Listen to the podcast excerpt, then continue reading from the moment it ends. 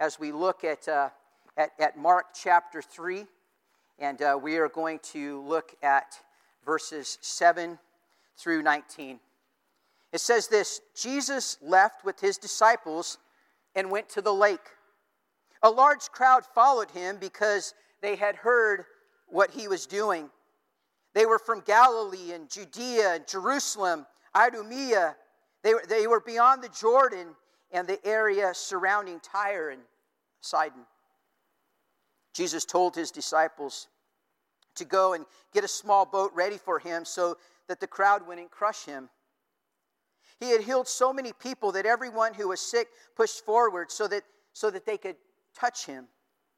Whenever evil spirits saw him, they fell down at his feet and they shouted, You are the Son of God.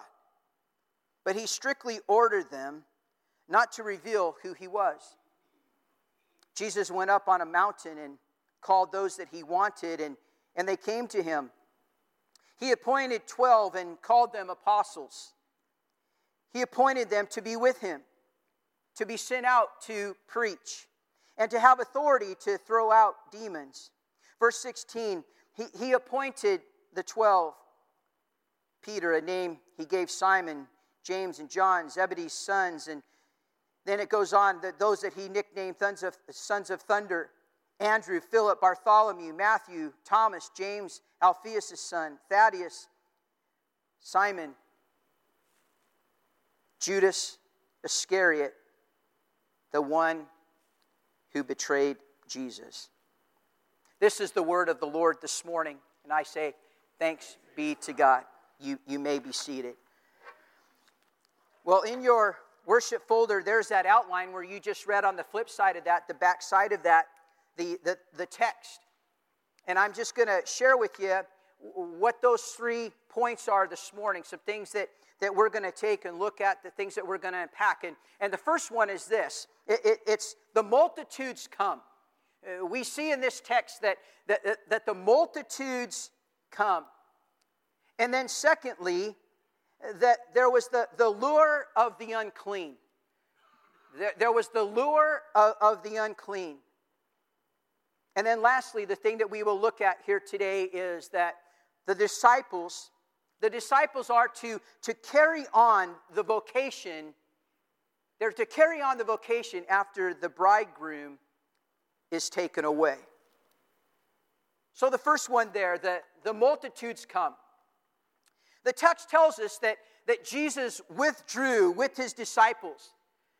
It tells us very clearly that, that this group of men would, would soon find out that they would not only share in, in the joys and the, the popular acclaim of the, the ministry of Jesus, but they would also experience the, the hostilities that would be concentrated on Jesus. Many of them, many of the 12 that, that, that we just read their names, many of them um, will be martyred for their faith many of them will lose their lives for the sake of the call.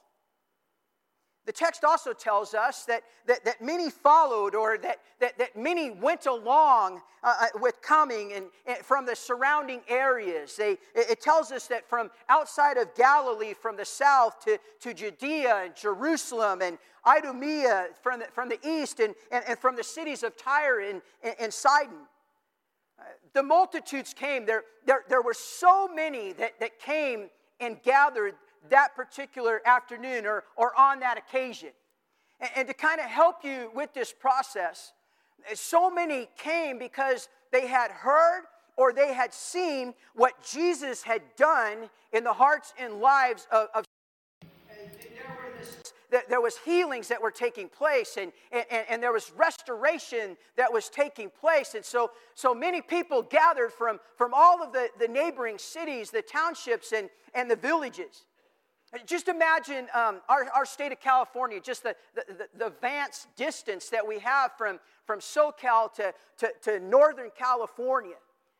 Uh, so, uh, to kind of help us here with the demographics of it, but, but it wouldn't be like on an occasion where Jesus went to the, to the mountainside or he, he was out by, by the lake and the multitudes came, that, that, that, that people from Temecula came and gathered. And, and then added to that, that there were people from Murrieta and, and, and maybe some people up from, from San Diego. We're talking about people that have, have gone on journey days, for days to, to come and, and to see and, and to hear and to listen. And hopefully, hopefully with this, this anticipation that they could, they could reach out and touch or, or that he would come and he would embrace and that, that, that he would touch them and that there would be healing that would be taking place. There was this great expectancy like we come together here on a Sunday morning and we come expectant that, that, that God is going to meet us in this place. There's, there's, there's all of these things that we're, we're hopeful for. Mark is telling us that, that, that people came from great distances, and he, he clearly articulates this, and he actually gives us um, points, uh, uh, kind of on the map, if you will, to, to kind of see the, the intensity of this crowd. Jesus spent a great deal of time in a number of those areas that, that, that Mark listed.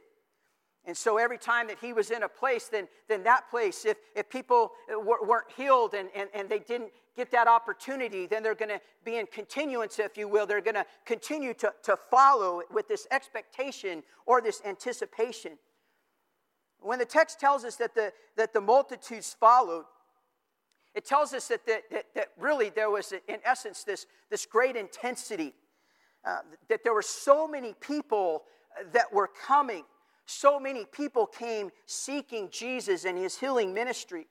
Uh, there was a desire of many that, that they could be healed of a number of diseases.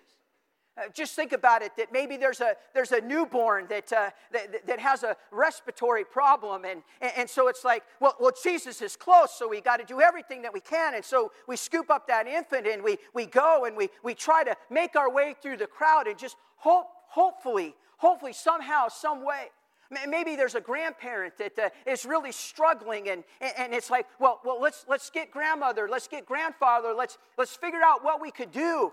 And, and, and no matter what the cost, we, we got to at least try. And, and just think about with the thousands that were gathering, some of the similarities, some of the, some of the same incidents, if you will, the, the, the, people with the same circumstances and situations. And, and so the, the ministry of Jesus, Mark wants us to know it's a very intense time. There's a lot that is taking place here. The word was out. The word was out that, that Jesus was, was the healer, that the, that the healer is in town. I would like to also point out that, that unlike today, that, that, there really wasn't a place where, where people could go to, to have their medical needs addressed. I mean, if, if, if, something happens, we, we, we grab our phone and we, we dial a certain number, and then, and then the paramedics come and, and, and they help, they assist, and they, they get us to, or they get people that we, we love and care for to a place where, where they try to remedy the, the, the situation. We can go to urgent care. We can drive ourselves to the hospital. Just follow the, the blue lines down the, the blue signs down the street. And, but but the, the, the, the practices the, the circumstances, the, the opportunity that, that these people had back in the day, it, it is in no comparison to ours.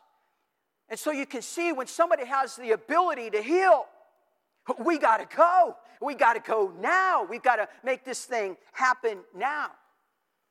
N.T. Wright says, in a world where medical skill was, by our standards, extremely primitive, someone who appeared to be able to heal almost anyone of almost anything, caused a stampede. Suddenly, the little town of Galilee was, was overrun with, with eager folks coming to be cured or, or to bring their sick relatives. And then he adds Jesus meets the needs of the people as they come to him from all of these surrounding areas. He heals them with, without reservation. But as someone said, there also seems to be kind of this great ambigu- ambiguity that, that is taking place.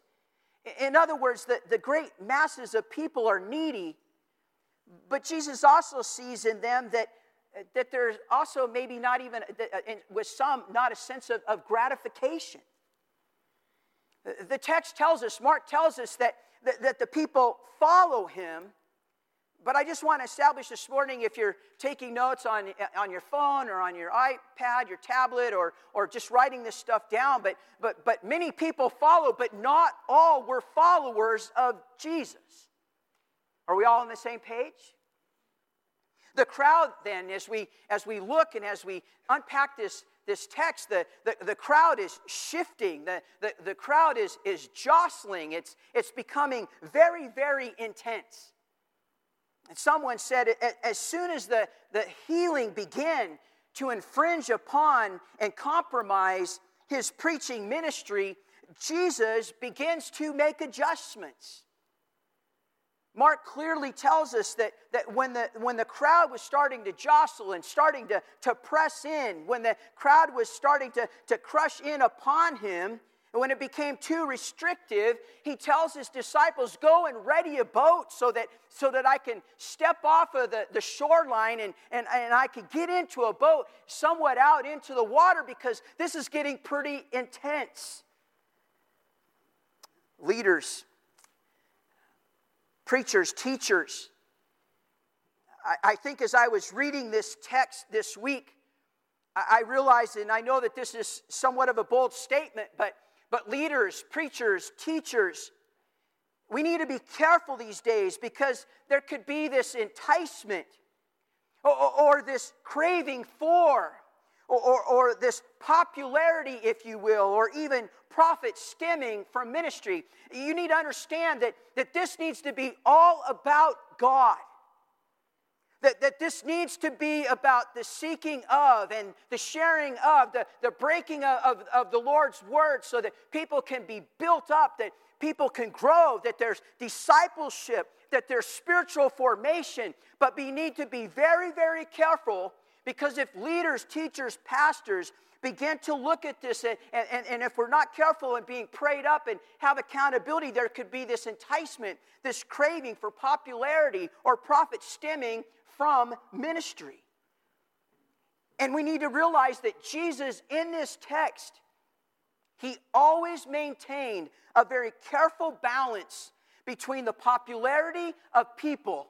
The, the popularity, the word was getting out about this guy, the outpouring and the demands of people, and his effectiveness for kingdom purposes. It was all about God first in everything that he did. So, therefore, when we look at this text that many follow, but but some were followers of. And when people are pressing in, he had and was a man of compassion, but the crowd is also making demands, possibly for their own, if you will. And then he wanted to clearly define what he was there to do first. Someone said, and I quote, It's easier to preach a sermon than it is to live one. End quote. Mark chapter 1, verse 15, it, it tells us that, that, that, that God's kingdom is here. And we are instructed to change our lives and to believe the message. Uh, verse 10 in our text, look at it. He had healed so many that, that the people, the, the crowd, the multitudes pushed forward so that everyone could try to reach out and touch him. Have you ever been in, in such a, a, crowd or a large crowd where you just felt like you, you couldn't get anywhere? Have you just felt kind of like this is your space and, and there's just so many people around uh, that, that when the crowd starts to shift or move, that you feel like you're kind of being bumped around?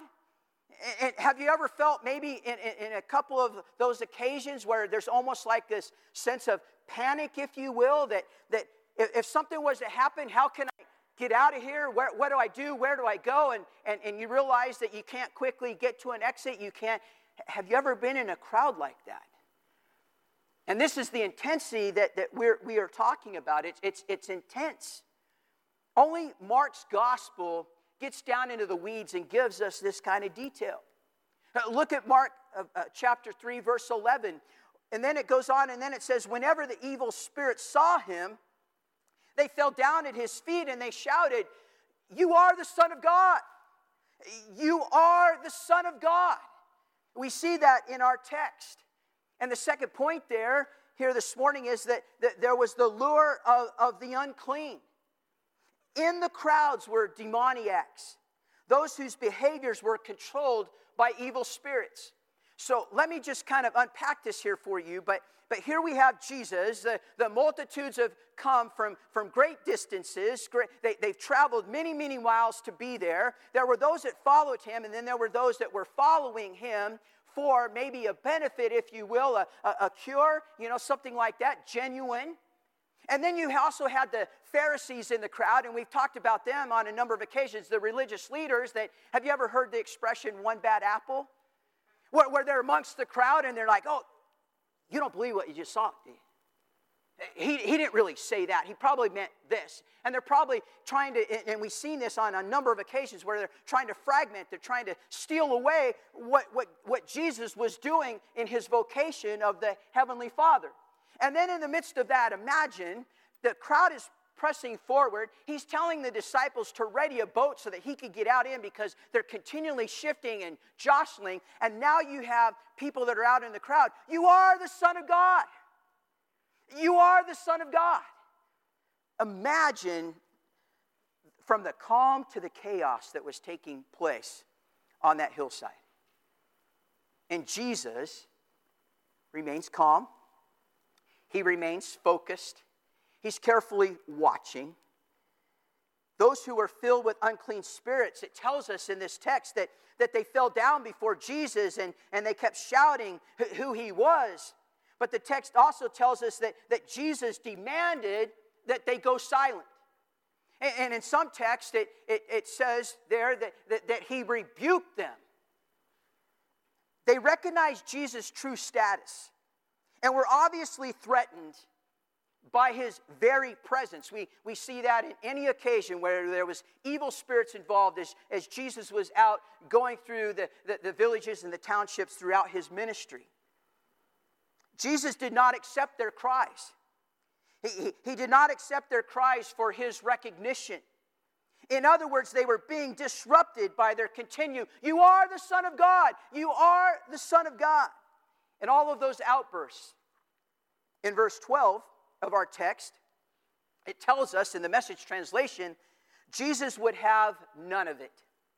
He, he shut them up and he forbid them to identify him in public. Much has been made by New Testament scholars about this messianic secret. In particular, Jesus is frequently quieting the demonic and, and other unclean spirits, commanding them to, to remain quiet in their outbursts, even though they are claiming him as Lord. N.T. Wright says these spirits know that they are in the presence of a power greater than themselves uh, that they recognize Jesus not as just a, a great healer, but, but a spiritual power and presence of an altogether different order from themselves. And so they yell out Jesus' real identity, which, so far as we know, the crowds hadn't yet imagined, and even the disciples up to this point had perhaps only begun to guess it. So it's kind of in the beginning stages of all of this. So, in bringing silence to the outburst of the evil spirits, Jesus is, is reaffirming his submission, his appointed vocation to, to God's plan for, for the progressive disclosure of both his identity and his mission as he progresses in his ministry. Mark chapter 3, verses 13 through 19. You could take a look at it there. It says that he climbed a mountain and he invited those that he wanted with him. They climbed together, and it tells us that the text tells us that, that, that he settled on the 12 and that he designated them as the apostles. The plan was that they would be with him. The plan was that, that, that he would send them out to proclaim the, the, the word, the, the good news, the way, and that he would give them the authority to, to banish demons. That they, they, they were given authority to, to deal with the, the, the very ones that were crying out and disrupting the crowd on that given afternoon. They would have that kind of authority. Jesus appointed 12 for, for two reasons, or there's a number of reasons, but, but I just want to share a couple of them with you here today. And that is that he appointed the 12 for one, so that, so that they could be with him, so that they could, could start immediate training. Jesus never chose to do ministry by himself. And the application there for us is, is that he chooses to invite us into that same vocation. That whatever we do, whatever our profession is, he invites us in to be a part of that ministry, to, to impact the, the world around us. And secondly, so that they could be sent out to, to preach, to, to drive out demons, to, to be kingdom purposed in, in, in all that they do. What is being offered as Jesus starts this, and it's the title of our message here this morning, but, but what Jesus starts is, is this revolution in the mountains. It's this opportunity to, to take control over the, the principalities and, and the powers that, that are at work in the world. And it, and it wasn't just 2,000 years ago, it is now. There's, there's the darkness of the principalities that is up against us to try to discourage us, to, to try to bring us down, to try to keep us out of, the, out, of the, out of the gathering together to lift up the name of the Lord, to isolate us out in a way so we feel like we're the only ones that are dealing with it and that, that nobody else would understand. There's, there's this darkness. The culture is trying to, to shape us. Jesus wanted others to be involved in ministry. We see throughout Scripture when we look at the historical context and, and, and we look at the, the, the, the, original language, we see where, where the disciples and many came and, and with, with a lot of respect, but they called Jesus rabbi. And back in the day, that, that when, when a rabbi was teaching the mentees and when they were mentoring, when they were discipling, we see that the, that the mentees, those that were being discipled, they, they, they, wanted to glean on every word. They wanted to follow every action. They, they wanted to, to be able to witness every movement. And so much so that, that it is said that, that, that, that, that the dust of the rabbi's sandals would fill the nostrils of those that, that were being taught because they were so close they, they were eager to learn. And Jesus saying, I, I want to teach you. I want to bring you along. I, I don't want to do this by myself. And, and we see an example where Jesus, the, the night of the, uh, when he's about ready to be taken captive in the Garden of Gethsemane, he asked three of those that were close to him, Peter, James, and John, Will you come with me to the garden and will you pray for me because the weight of the world is on me? He showed us his human side.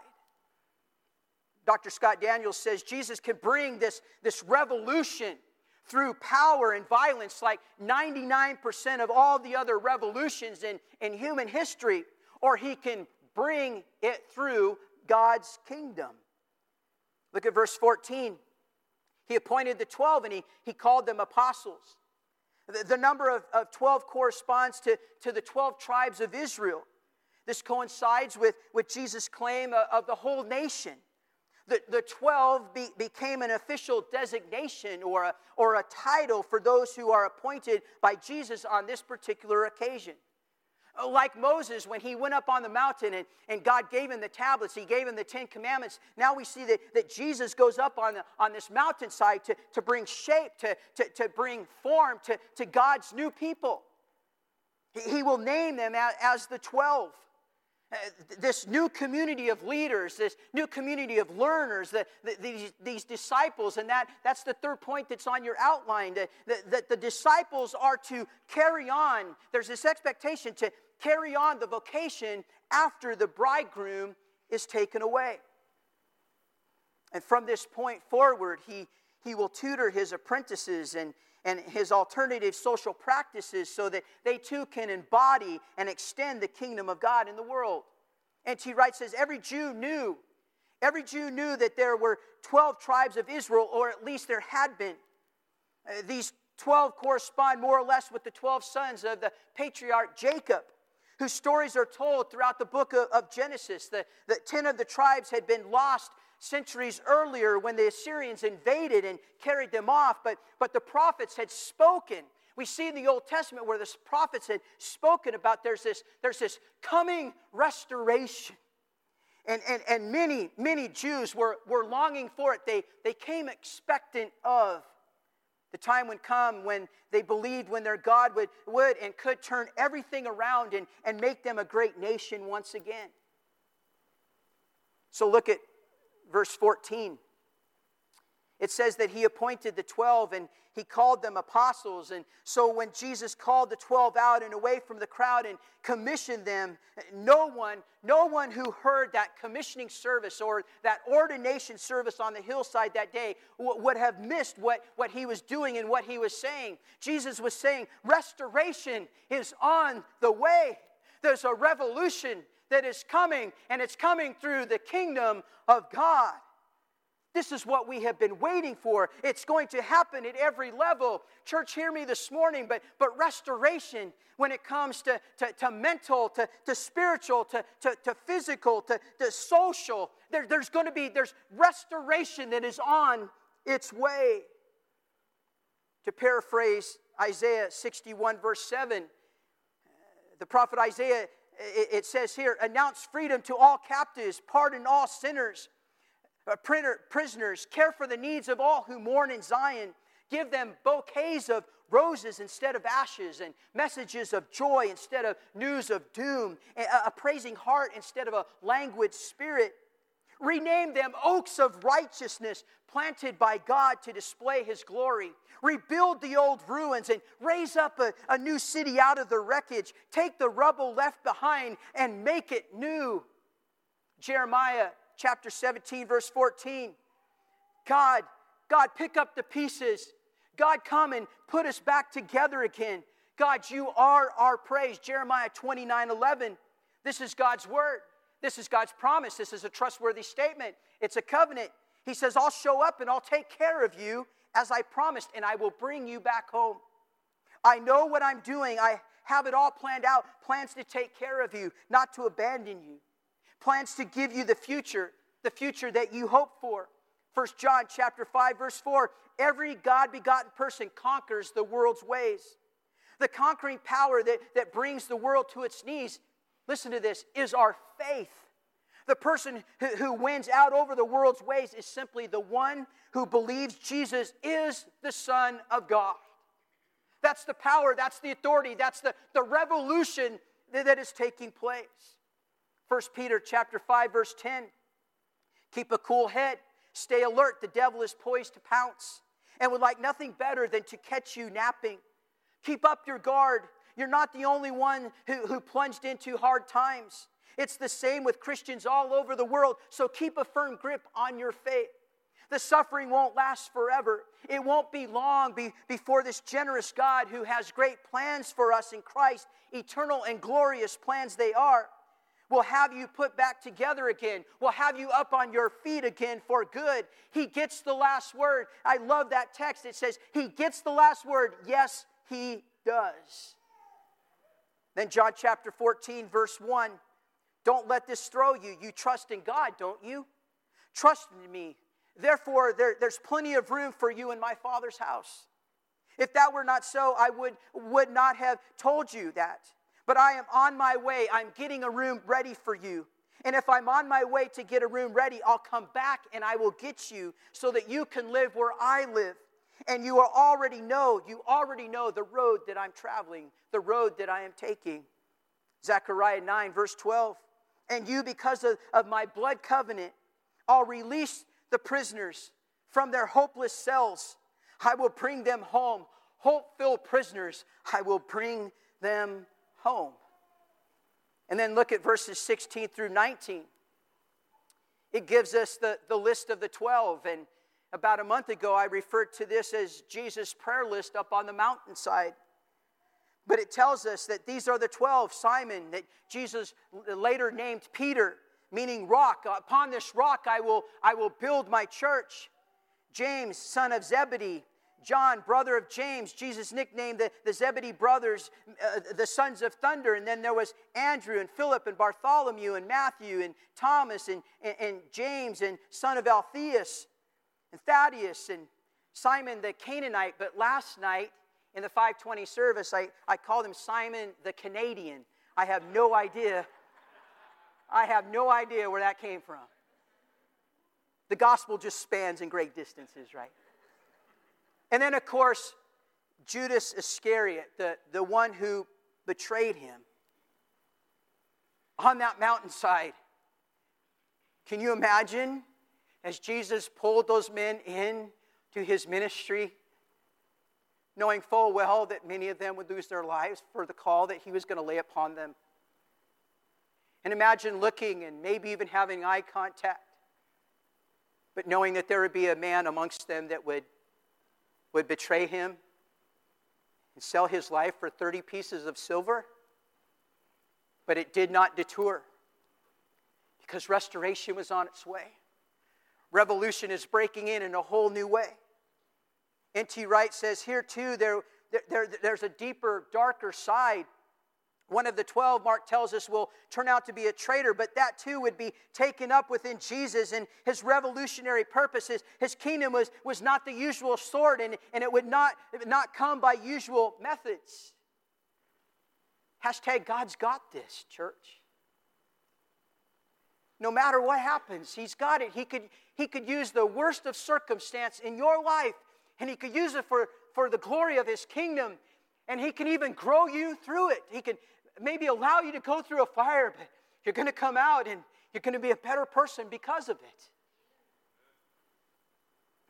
The Kansas City Chiefs um, on February 2nd, 2020, just this month, beginning of this month, they, they played against the, the NFC top seed, the San Francisco 49ers.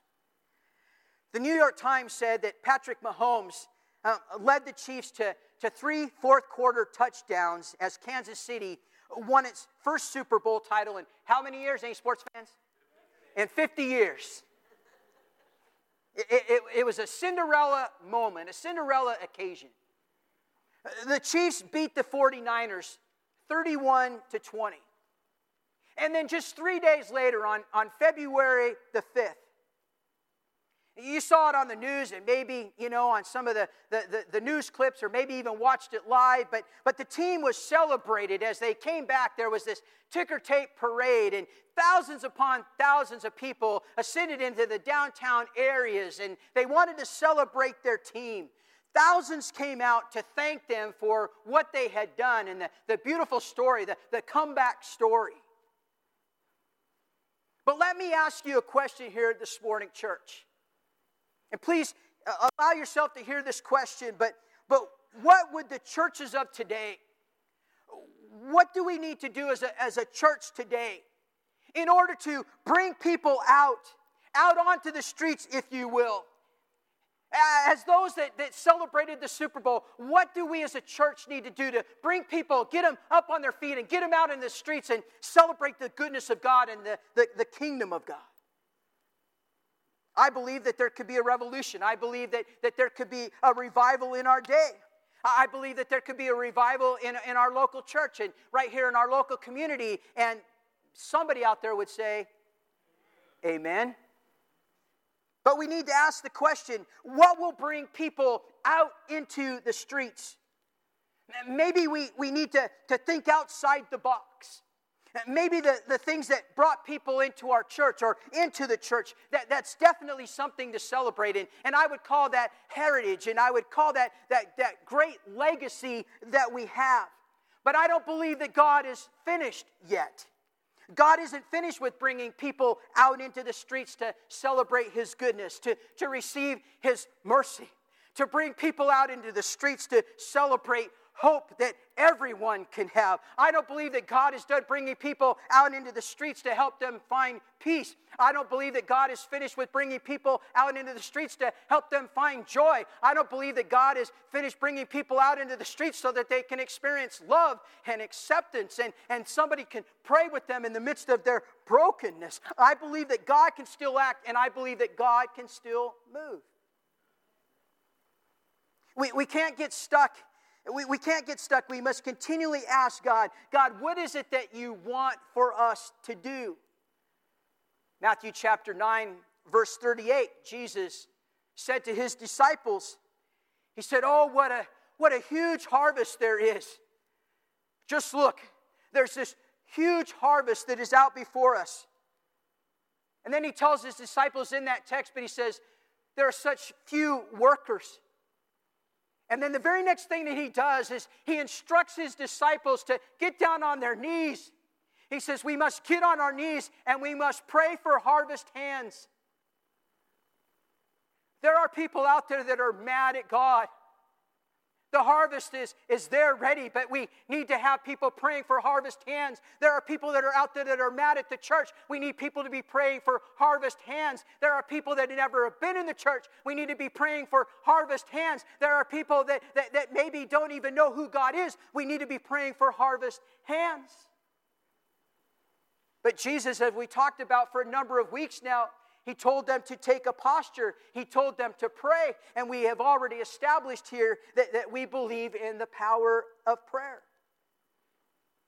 Gateway, what will cause us to get up? Uh, what will cause us to get out and to, to celebrate in the streets the, the goodness of God? As the worship team comes this morning, look, look at verse 13 there. It says that, that Jesus, he, he went up on the mountainside and he called those he wanted, and they came to him. And then we have a, a, a similar charge, if you will.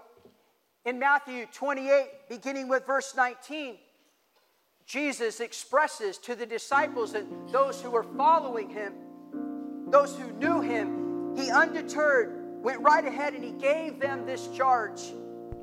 He said, God authorized and commanded me to commission you, to, to send you out, to train you, to send you out, to send you out far and near in this way of life, marking people with, with baptism in the threefold name of the Father and the Son and the Holy Spirit. Then instruct others around you in the practice of, of all that I have commanded you. And don't miss this, but He said that He would send them, He said that He would send us. But he also said, I will be with you as you do this. Young person, I will be with you as you go out onto your high school, middle school campuses. I will be with you. And if there is pushback, I will be with you. In our own homes, if there are people that, that don't even know Christ and you're trying to witness to them, God says, I will be with you as you go out into the coffee shops and out into the various byways and highways of, of our local communities, God says, I will be with you. I will be with you day after day, right up to the end of the age. I will never quit. I will never stop. I will always be present.